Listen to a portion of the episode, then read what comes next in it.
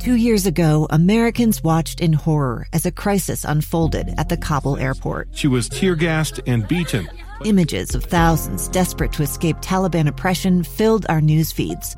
More than 80,000 Afghans made it to America. But the story didn't end there. It was very cold. There was no power, no heat. Who would help our newest neighbors? I'm Andrea Smartin. In Stranger Becomes Neighbor, you'll hear the stories of some remarkable refugees who left their homes and their dreams behind only to start over from zero. Their only possession was 3 blankets. And you'll meet Americans who stepped up to help them. You want me to come when you deliver your baby. What can one person do in the face of an international disaster decades in the making? That's Stranger Becomes Neighbor. Find us at kslpodcast.com. Follow us on Apple Podcasts or anywhere else you listen. Welcome back to Live Mike. I'm Lee Lonsberry, just after 1 o'clock here in the KSL newsroom. Actually, I'm in my guest bedroom. What am I saying? It's 1 o'clock everywhere, or somewhere, however the saying goes. Listen, I want to talk about something again which we addressed at the top of the program just after 12:30, and it's this Juneteenth. Which is being celebrated here in Utah and in cities throughout the nation just today. And it, as we have been reminded this year, and as I would argue, we have known for some time, that it is a celebration and a memorialization and a remembrance of what took place in 1865 when Major General Gordon Granger arrived in Texas and announced the end of both the Civil War and slavery, when he stood on that balcony and he read General Order Number 3. I earlier said that I have encountered over the past 24 hours or so much griping on social media in particular, and I have even had conversations myself where people are complaining about how what an offense it was that they did not grow up being taught this in school. And why is it that just in 2020 they are coming to learn of this important Juneteenth holiday or day of commemoration? And to that I say, well, you know what, maybe take a little bit of responsibility. Here's the thing. It has been celebrated for decades upon decades across this country. When I started hearing some of these gripes from folks, again, particularly on Twitter, saying that they had not learned about Juneteenth, I reached out to some of my fellow classmates as I was growing up, and also fellow teachers here in Utah and elsewhere. And it is discussed. It is within the curriculum of many teachers. You know, they have, certain discretion to add or omit this and that. And so maybe not every teacher is bringing it up or dedicating a full unit to its study. But it does come up. So maybe before we start pointing the finger of blame, we check out our own observations and our own understanding of history and our own ability to research history. I spent this morning going back through dozens of newspaper clippings here from the state of Utah, which were describing parades and celebrations and events and concerts and singing and celebration, all of it happening about this time every year, reaching back decades and decades and decades, commemorating Juneteenth. So it's been going on here in Utah for a long, long time. It's certainly been going on elsewhere. In fact, since 2016, it has been a day of commemoration in state statute. We'll speak with the legislator, one of the legislators responsible for that, later on in the program. Right now, though, I want to play for you an interesting Juneteenth message.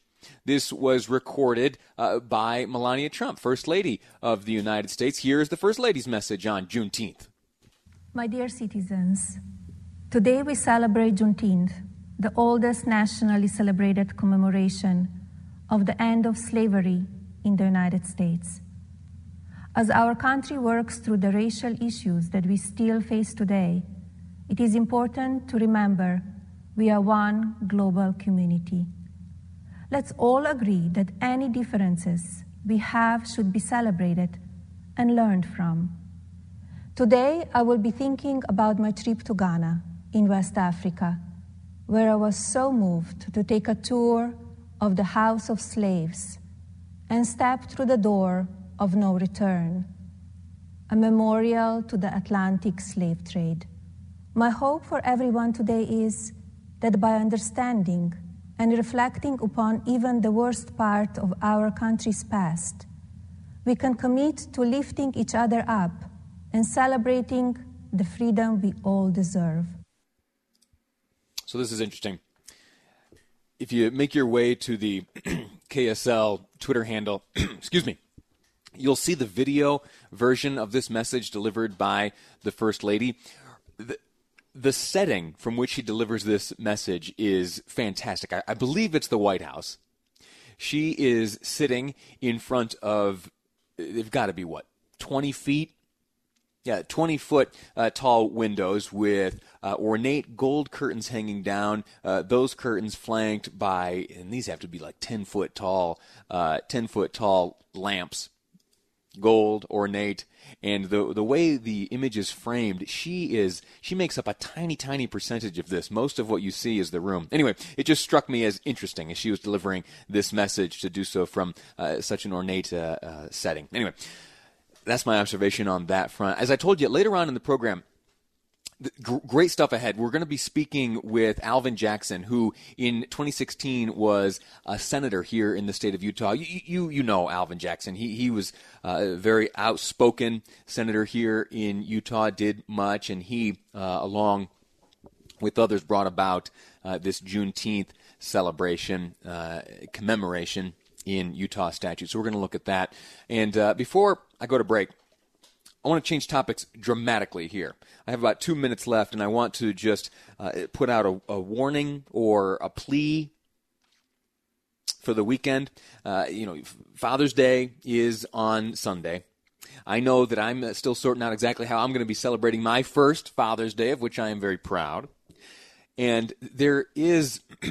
I can tell you, in years past, I have gotten together with some friends of mine, and we have gone target shooting on Father's Day, or whenever the weekend avails itself, or we have the time to do so. We'll get together and do some target shooting, and from time to time, we will introduce the use of Tannerite. You know about Tannerite? It's a compound. You mix it together, and if you shoot it with a high-power rifle, it will explode. And it's very dramatic, and it looks like you're in an action movie, and it's fun, and it's loud, and it makes a fireball. Well, you see, we got to be careful with that right now. And if it were up to me, we would probably step away from using it for a little while until we move out of, this fire season. There are a number of fires burning throughout the state of Utah right now, and a handful of them are attributed to the use of this Tannerite. I know it's fun. It's a ton of fun, but it has caused a lot of damage. It has caused a lot of expense, and I'll give you one example. If you remember this one a few years ago, there was an off-duty U.S. Border Patrol agent, and he was taking part in a gender reveal celebration, and he used some of this Tannerite.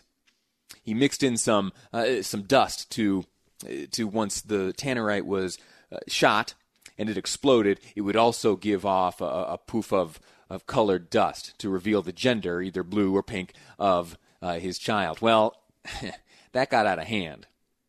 And in Arizona, this fire raged for a long time. You've heard of the Sawmill Fire.